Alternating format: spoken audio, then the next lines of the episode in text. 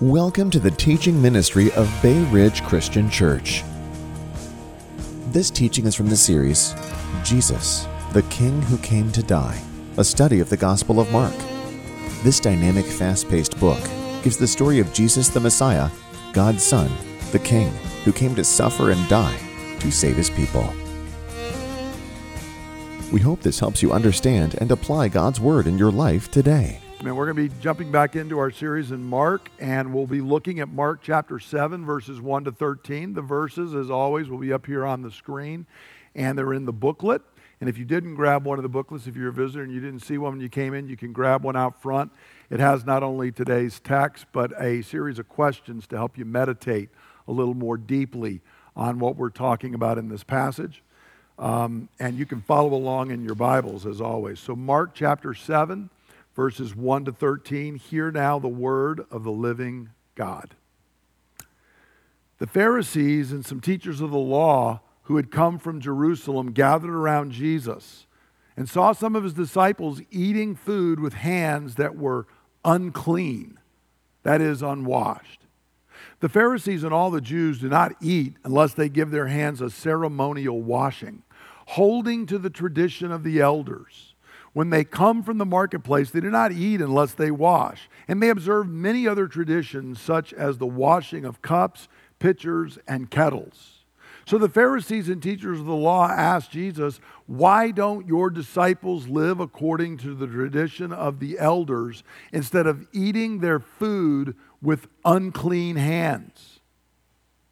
And he replied, Isaiah was right when he prophesied about you hypocrites as it is written, These people honor me with their lips, but their hearts are far from me. They worship me in vain. Their teachings are but rules taught by men. You have let go of the commands of God and are holding on to the traditions of men. And he said to them, You have a fine way of setting aside the commands of God in order to observe your own traditions.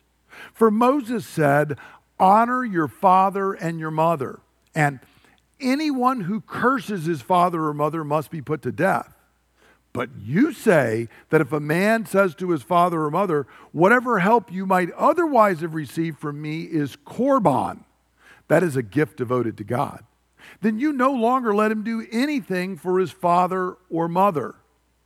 Thus you nullify the word of God by your tradition that you have handed down. And you do many things like that.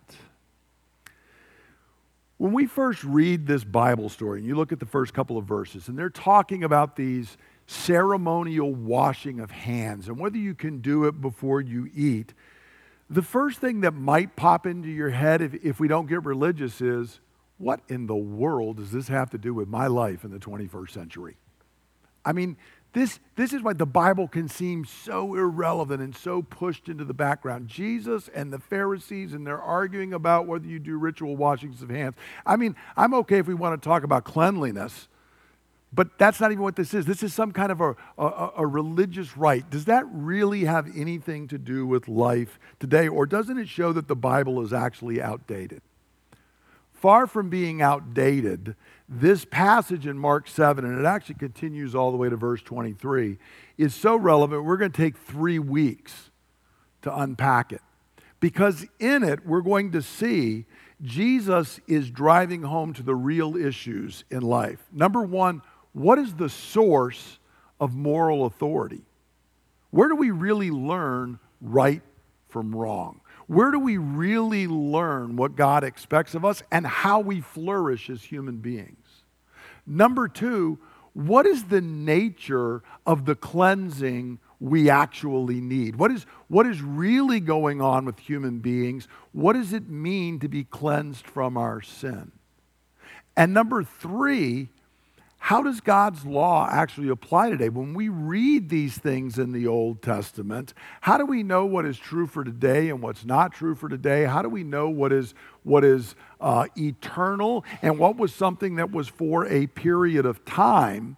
And with the coming of Jesus Christ, he fulfills that and it no longer applies as it did in the Old Covenant. How do we know these things? Because all of that is dealt with in these 23 verses in Mark chapter 7. So far from being irrelevant, I hope over the coming weeks to show us it is ultimately relevant for us uh, to understand and to walk in and apply in our lives today. So let's go ahead and dive in, and we're going to look at the first 13 verses today.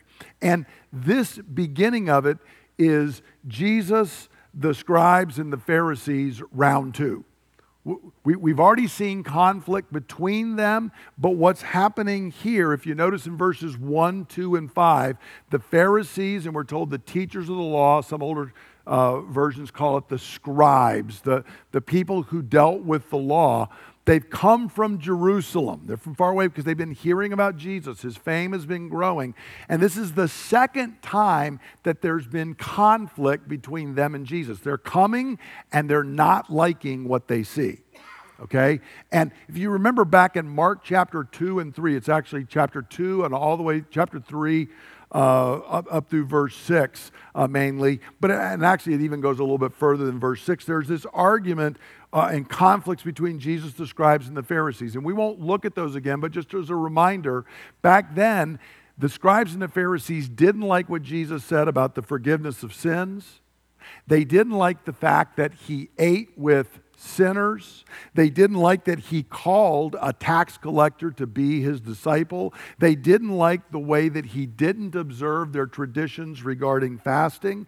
They didn't like that he allowed his disciples to rub heads of grain together on the Sabbath day, and they didn't like that Jesus healed on the Sabbath. In fact, they said that based on these things, yes, Jesus is doing miracles, yes, he is driving out demons, but it's because he's filled with Satan. That's why he's doing all this. They couldn't be further off. They, they said there is no way this guy is from God.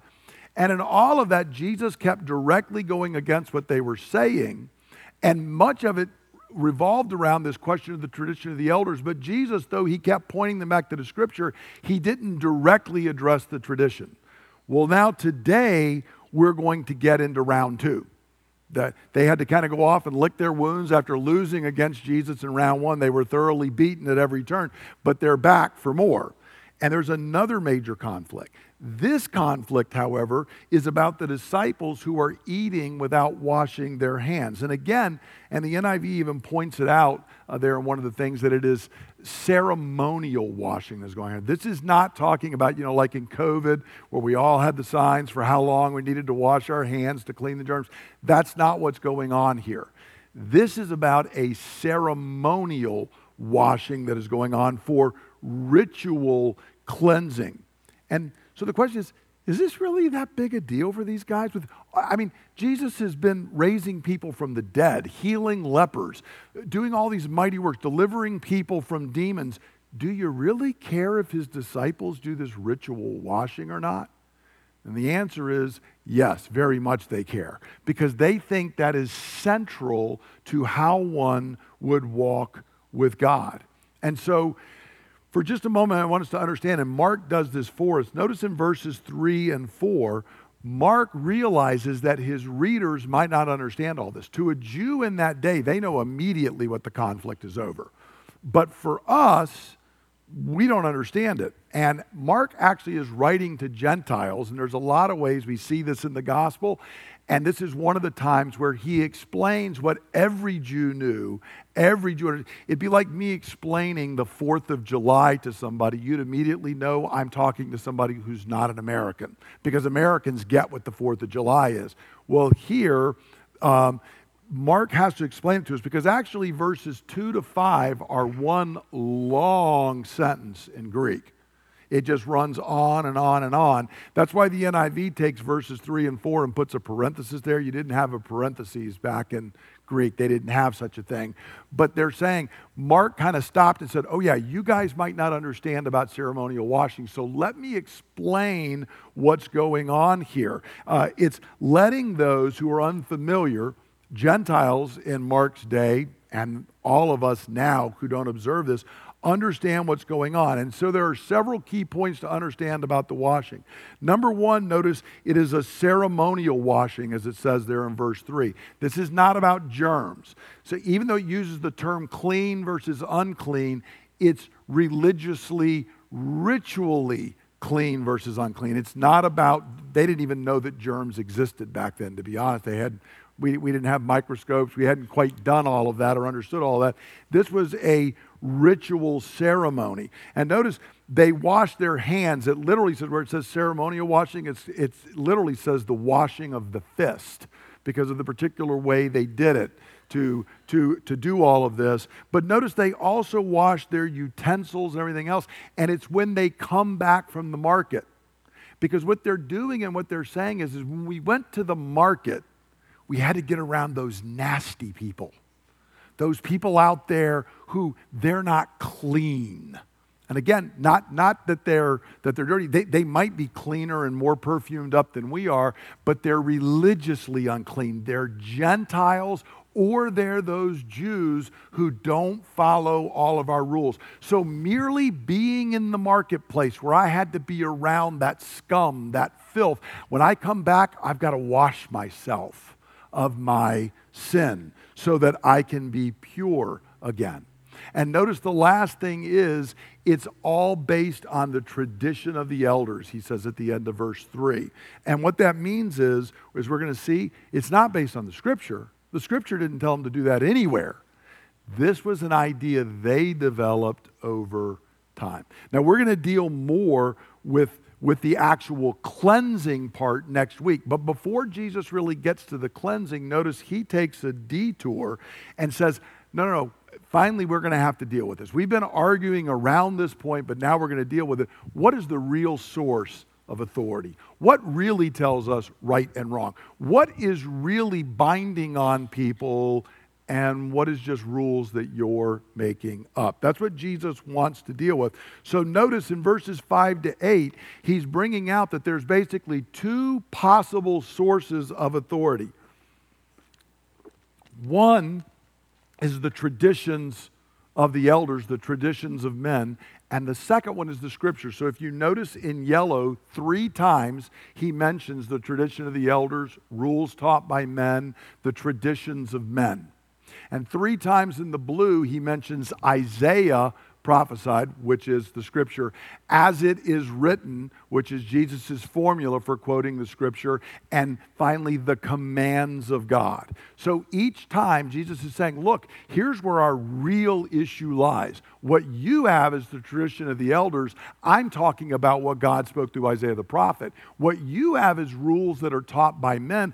I have the very scripture. What you have is the tradition of men. What I'm talking about is the very command of God. And they're two separate things. And only one of them can be the final source of authority for us. Now, this is because what had developed in Judaism what was what was known as the oral law. There was the written law, and then there was the oral law. It was also known as the tradition of the elders. And it is not given in Scripture. There's no command telling you to wash your hands when you come back from the marketplace. There's no verse in the Bible anywhere that says to do that.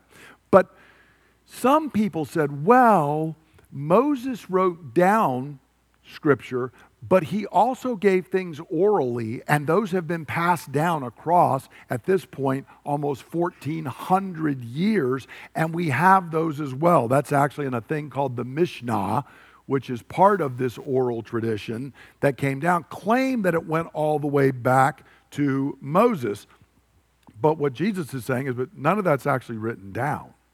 The second thing about the oral law was what it was really meant to be was what they referred to as a fence around the law. And what they meant was, well, God told us, you know, not to step all the way over here, but what we'll do is we'll put a line right here.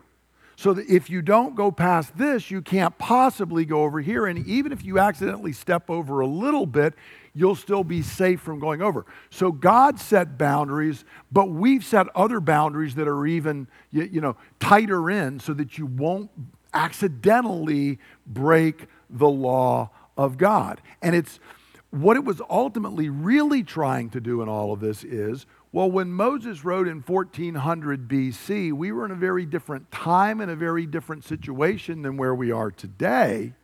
And we have to, you know, people are wondering, well, how does the scripture apply to us today in this different time and situation? Well, you don't have to worry. We're going to tell you how it applies in everything. You're not going to have a question come up that we haven't already thought through and answered for you. Thank you. It's going to be added and it's going to be out there for you. And their intent in this, please hear, was to help people obey the law of God. That was why they started with the development of this. We want to help people understand how they can do it. So, for example, when Moses was writing and the people were going into the promised land, Israel was going to be contained in its own land. There weren't going to be Gentiles in the marketplace and everybody was going to be following the law of God. How do we stay ritually clean now that we got Gentiles everywhere? Well, we developed this ritual ceremony to remind us that we're supposed to be clean before God. And so these traditions of the elders or this oral law were extra biblical commands that eventually came to be binding on the people of God. Make no mistake, God may have said you can't go all the way over here. When the oral law said you can't go here, it eventually became if you go past this, you are sinning. Even though God didn't actually say that, we've now added that in, and it's just as binding. And ultimately, what Jesus is saying is you think it's more binding than what God actually said because you can't have two ultimate authorities. There can only be one. And so this is what Jesus is dealing with. And he gives us two test cases here to say the oral law or the tradition of the elders versus the scripture. Number one is notice in verse 5 um, the, the Pharisees are coming in. It's specifically about cleansing from sin. And I'm going to deal with this a lot more next week, so we're not going to really look at it a lot today. But notice they're, they're talking about the tradition of the elders and doing the ceremonial cleansing. And you can see how the oral law developed in that the only people who were commanded to do ceremonial washings in the Old Testament by the actual command of God were priests who were about to go into the temple and do their service. But by the time the oral law was done with it, it wasn't just priests, it was everybody. It wasn't just the temple, it was anywhere in the entire land. And it wasn't when you were just doing worship, it was even when you came back from the marketplace. They had extended it in every possible way uh, to do it. And so it's going way beyond the scripture. And here's a clue for you when we think we're going to be holier than God, we're in trouble.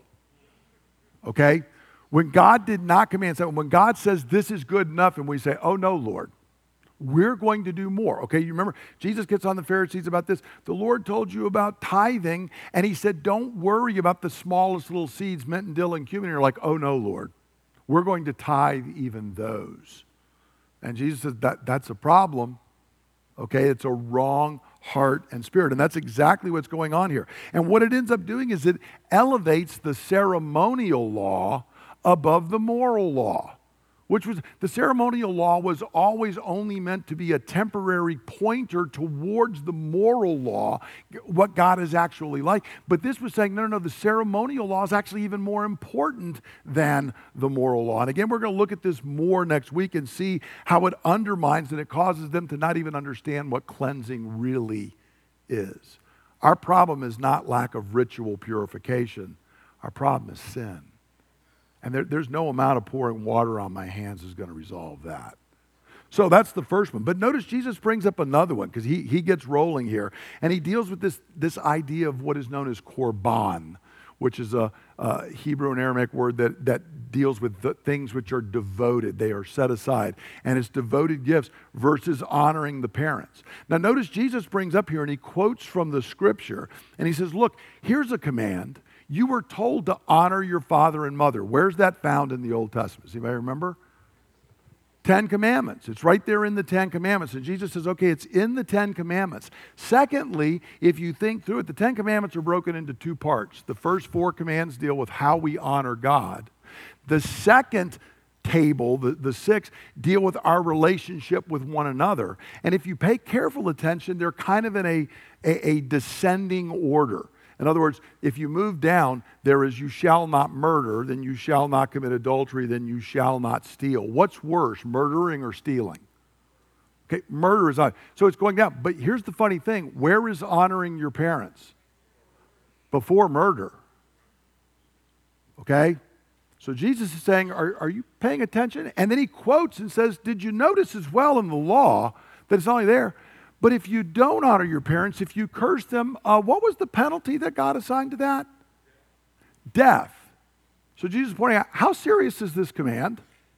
I mean, God's gone out of his way to say, this is essential.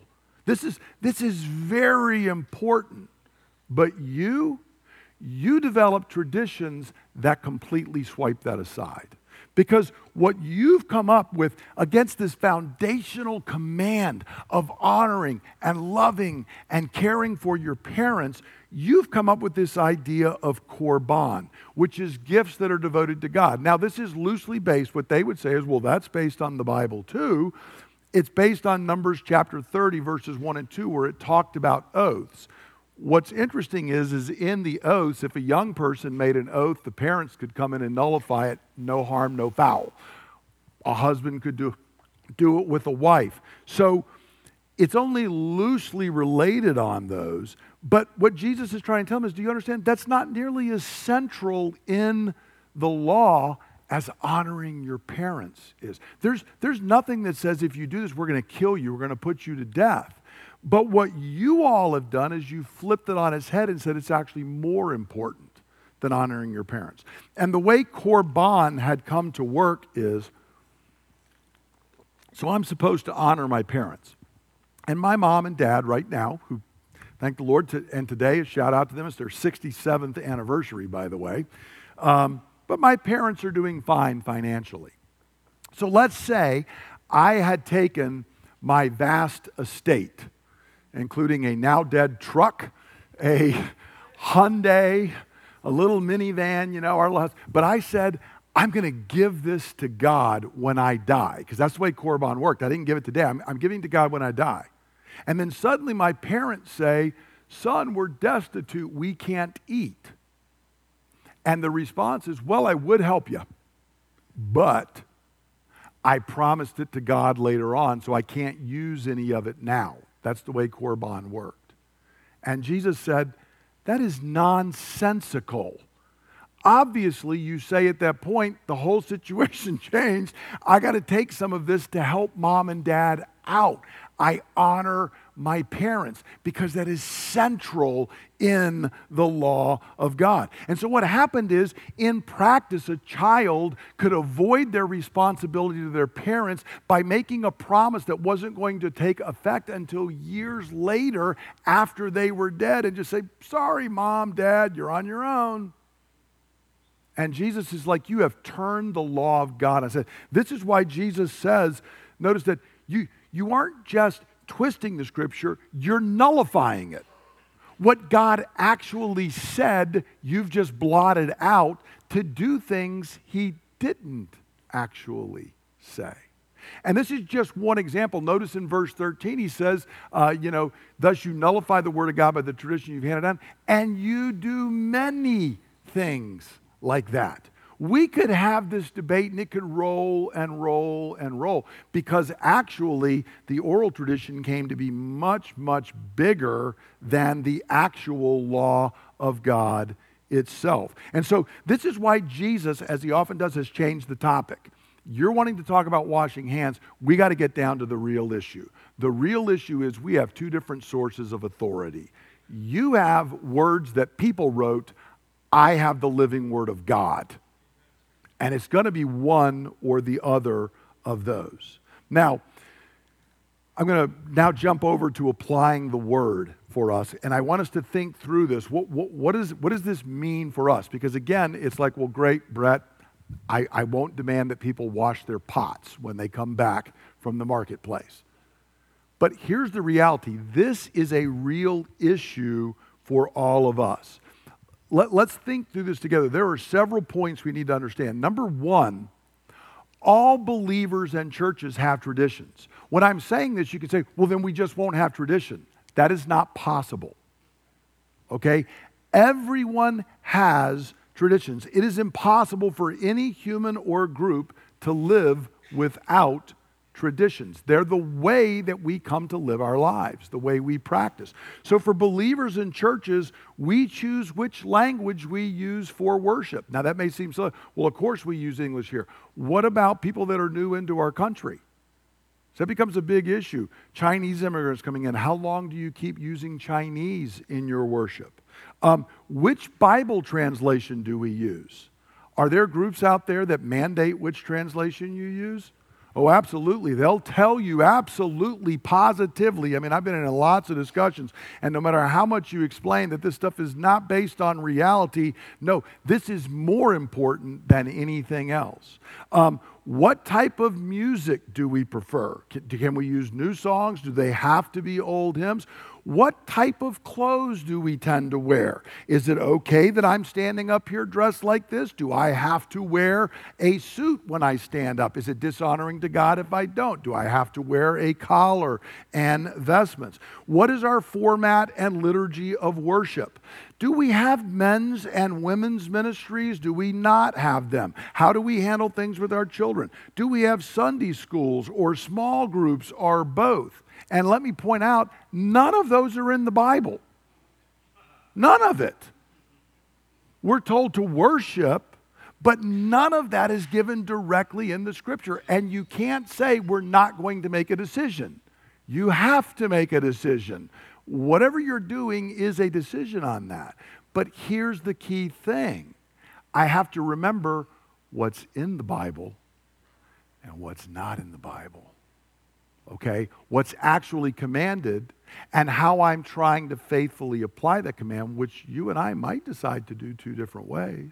And we might agree and do differently over time, but we're not thereby violating the Word of God when we do that. So everyone has traditions. So the answer to this is not, well, I'll just stay away from tradition. No, we're, we're going to have them. This church has traditions. We have no choice. Number two, there are good traditions and bad traditions. Okay, so notice here, Jesus says, You nullify the word of God by your tradition. I memorized this verse when I was young and I thought all traditions were bad. What I did memorize is the next two verses, which, and notice I've shifted to the NIV 2011 and the English Standard Version because, interestingly enough, and this might be a sign of the times, in the original 1984 NIV, where I've memorized things, the same Greek word that is tradition in Mark 7, they didn't translate as tradition in 1 Corinthians 11 and in 2 Thessalonians 2. They translated it as teaching.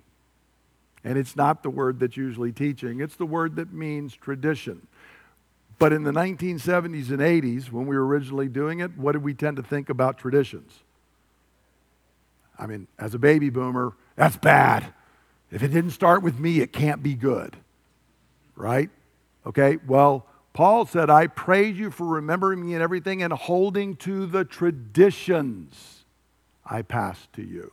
Same word. Second Thessalonians 2. So then, brothers, stand firm and hold to the traditions that you were taught by us. Same word.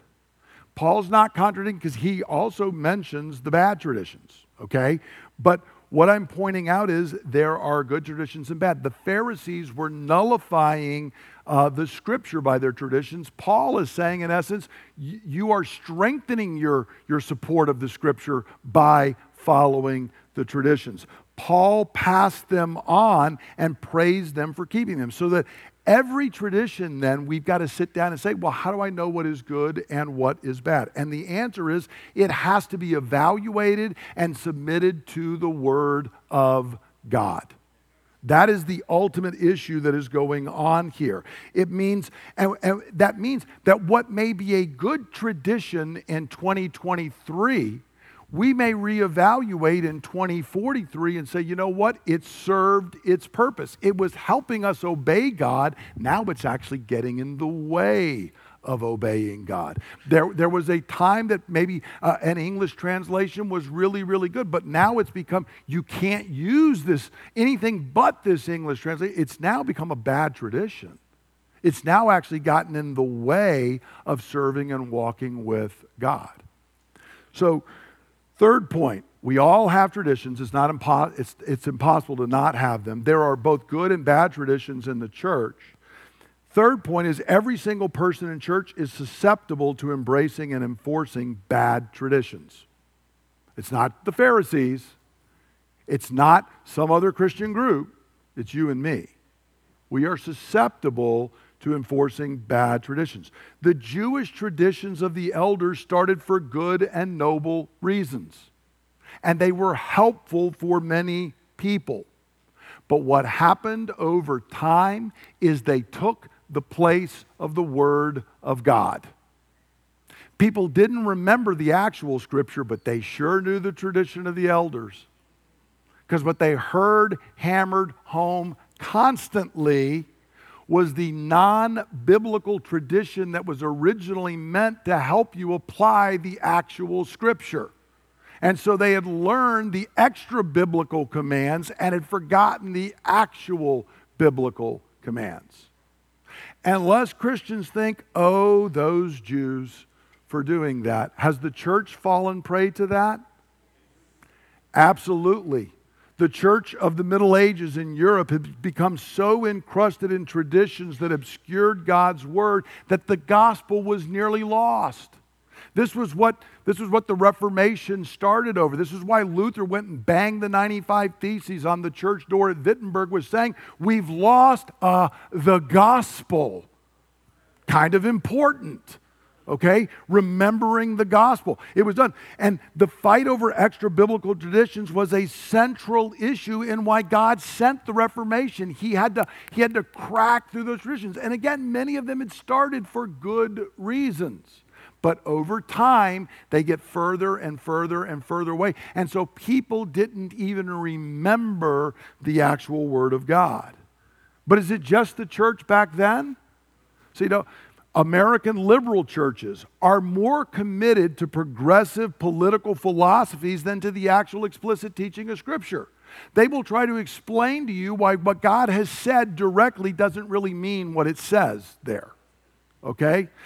Unless we think it's not just those liberal Christians out there. American evangelicals today, the American evangelical church is often more committed to American cultural traditions than God's word and God's kingdom. There are many evangelicals that are more familiar with what our culture thinks about freedom than what the actual Word of God says about freedom. There are evangelicals today that constantly confuse the kingdom of God and the kingdom of man. Let me say, love America. Went to the Naval Academy, went in the Marine Corps. I can chest bump on patriotism with anybody, but let me be really, really clear. America is not God's chosen people. You are God's chosen people. You are his beloved bride. And do not merge the two.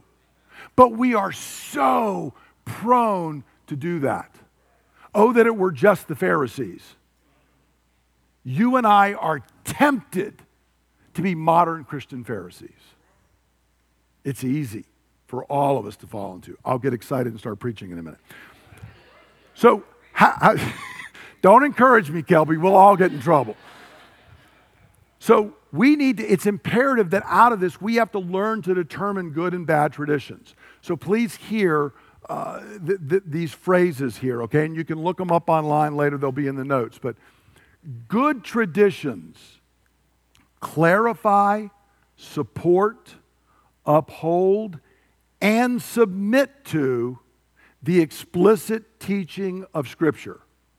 So, good traditions clarify, support, uphold, and submit to Scripture. They're helping me understand it and think through, but they are always submitted to the actual Scripture. Bad traditions come to a place where they obscure, undermine, contradict, or nullify the explicit teachings of Scripture. Okay, see, that's what happens. And again, a, over time, a good tradition can become a bad tradition. What was clarifying is actually now obscuring. What was supporting is now starting to contradict. What was before submitted to the authority of God's word is now in direct contradiction to it. And so we have to think through that. Good traditions consistently point people back to God's word. Bad traditions become more well known than the scripture itself.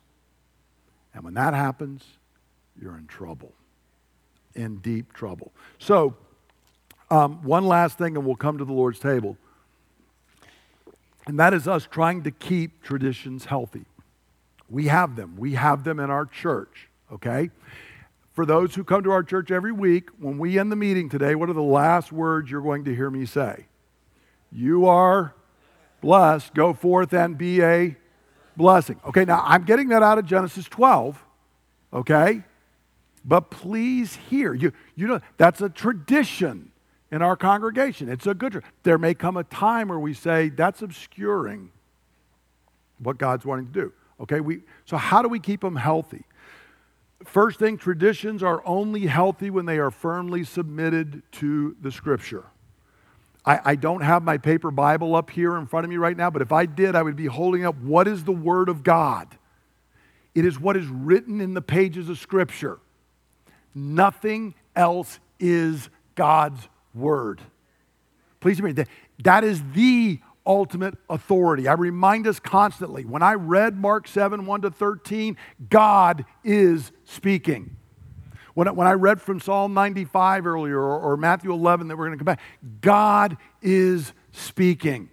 We have to constantly remind ourselves that it is the principle of sola scriptura. Scripture alone is the final authority. It is the Word of God that feeds, the Word of God that corrects, the Word of God that commands, and the Word of God that governs us as believers and as a local congregation. We are lost without the Word of God. Please always make sure you know the Word of God better than the Word of Brett. My, my word will not feed you, it will not rescue you, it will not save you. His word will do all of those things. Be committed to the Word of God. So we have got to be rigorously careful to distinguish between what Scripture actually teaches and everything else. We are trying to, we have to ask ourselves every week we end with applying the word. How do I take this and live it in 2023? But be rigorously careful to think through how I'm applying it and what the scripture actually commands. The scripture alone is infallible. And that is why Scripture is central as we gather for worship. It should be central in our devotions. Again, like when you're in the midst of all of the haze, open God's Word. Let God speak to you. And it has to be central in shaping our thoughts and practices. Second thing, traditions are a source of wisdom, strength, and vitality, while traditionalism ossifies our faith and saps our spiritual strength. There's a difference. Okay? I'm putting up a quote here by Yaroslav Pelikan. Everybody here a big fan of Yaroslav Pelikan? He's a church historian. And I didn't realize until this week, I've used this quote before, but I didn't realize he gave this in U.S. News and World Report in an interview because he had just written a book on the importance of tradition. Good tradition. But here's his quote Tradition is the living faith of the dead, traditionalism is the dead faith of the living. That's, that's a quote that's worth memorizing. I did years ago. And ask yourself, is this things that God's people have embraced and learned and walked together, and it is living even today because it is helping me be before the face of God? Or is it something that might even be true, but it's a dead faith? That's the difference between tradition and traditionalism. And he continues tradition lives in conversation with the past while remembering where we are and when we are, and that it is we who have to decide. Traditionalism supposes that nothing should ever be done for the first time, so that all is needed to solve any problem is to arrive at the supposedly unanimous testimony of this homogenized tradition. We've never done it that way before, right? See, and here's the thing tradition is a helpful guide to understanding how God has worked among his people uh, and in our own times and lives and in the church in the past. Okay, it's, it's a good way of doing that. Understanding tradition can help us as we seek to faithfully serve Jesus in our time and place. Okay, we think through and say they were in their time and place. They were wrestling through the scripture and they were trying to apply it. And Lord, I don't, I don't want to, you know, just ignore all of that. But how is that helping me here and now? But see, traditionalism comes in and says you need not wrestle with anything. We'll just give you the rules. Just follow the rules. And when you do so, you're doing this closing your eyes, closing your ears, and try. See, that's what we want to do. Traditionalism says you don't really need to walk with God, just walk with the rules. You were not created to walk with the rules, you were made to walk with God face to face. That's what He wants. And good tradition helps me do that. Traditionalism insulates me from it. So we need to hear that. We're constantly called back to a vital living relationship with Jesus, but you and I want to live on spiritual autopilot. You and I. If you don't think it's a temptation, I've got traditions memorized in Greek because that helps me just put her on autopilot. And Jesus is at war with me being on autopilot. He wants me to know him. Think about this with your closest friends. If you're married with your spouse, if you're a parent with your kids, who wants that relationship on autopilot? We don't want that. God doesn't want it from us. Traditionalism will short circuit our walk with Jesus and it keeps him encrusted in layers of history and attempts to fence in the Holy Spirit as he's seeking to work in and through us in fresh ways. Embracing tradition is healthy, embracing traditionalism is deadly. But it's a temptation because we all, since Adam, like hiding in the bushes. It's scary because if I start walking with Jesus, he might start poking, uncovering, checking my motives. Does anybody here know what I'm talking about? Right? So I can just say, well, Lord, but see, I don't have time for that. I'm having a quiet time right now. Okay? I don't have time to actually have you speak to me. I'm going through my ritual. I don't have time to have you cleanse my heart. I'm washing my hands. See, we are so prone to that. So we're going to come to the Lord's table this morning. And please hear and understand this is a tradition. Okay? Actually, the same word is used, the same word that's used in tradition is used for this. It's something that is handed down. It's handed down from the Lord to us. But we, we do not come to this as traditionalism. The Lord wants to speak to you and meet you. And so I'm going to begin, or I'm going to end here today where we began this morning. As you are coming to the table, the Lord Jesus says this Come to me, all you who are weary and burdened, and I will give you rest.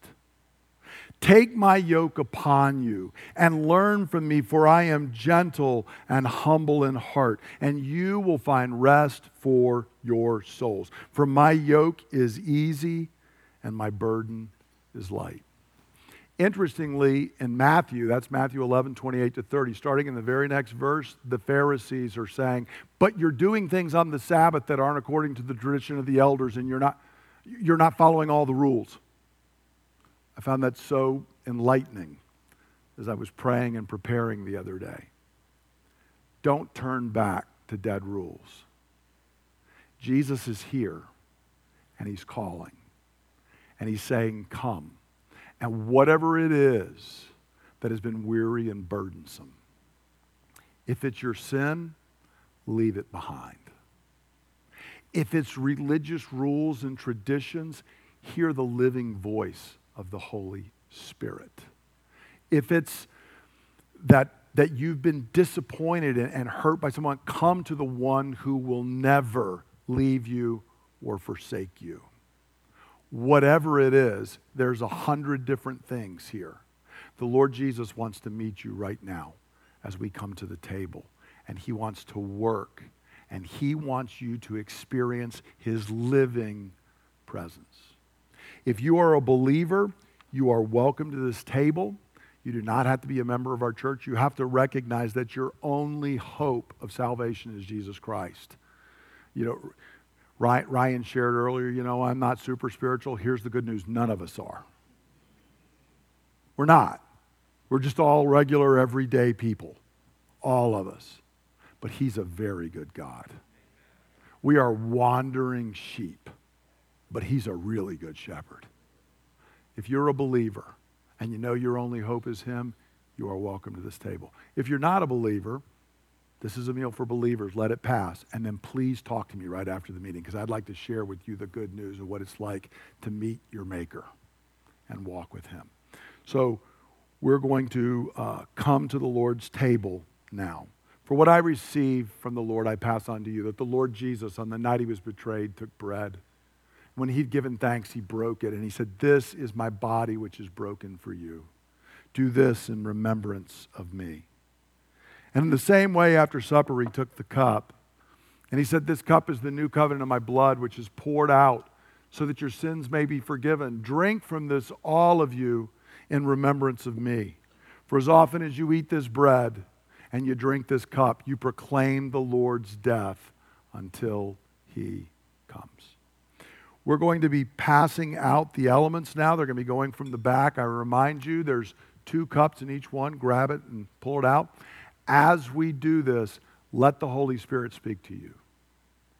What is being wearisome and burdensome for you? Let the Lord come. He wants to come and minister to that now. Jesus, you are Emmanuel, God with us. In your life, you perfectly revealed the Father. In your death, your blood was shed to restore us to the Father. And in your resurrection, you ever live to intercede before us. Therefore, we come to you now, opening ourselves to hear and to receive from you. Brothers and sisters, take and drink the cup of life. Let's stand together and conclude. And as I pray, asking the Holy Spirit to come, I encourage you, please cry out to Him and ask Him whatever area the Lord has revealed to you to speak and to touch and to minister. Holy Spirit, you are the empowering presence of God in our midst. When we were dead, you raised us to life in Christ. When we have wandered from our Father, you draw us back to Him time and again. And rather than endless rules and regulations, we need you. Holy Spirit, speak to us so that we might understand the Word of God. Holy Spirit, guide us so that we might know how to live in a manner that pleases our covenant Lord. Holy Spirit, empower us so that we might be clean from the inside out, hating sin, loving righteousness, serving God and man. Holy Spirit, come upon us and fill us anew now. For where the Spirit of the Lord is, there is freedom. For where the Spirit of the Lord is, the veil is removed so that we might behold Christ. And in seeing him clearly, become more like him with an ever increasing glory, all of which comes from you, not from us. Holy Spirit, hear us. O our God, we ask all of this in the name of our gracious Father, uh, of our gracious Father, in the name of your Son, by the power of your Spirit. And God's people say, Amen. Brothers and sisters, now I commit you to God and the word of his grace, which is able to build you up and to give you an inheritance among all those who are sanctified. You are blessed. Go forth and be a blessing.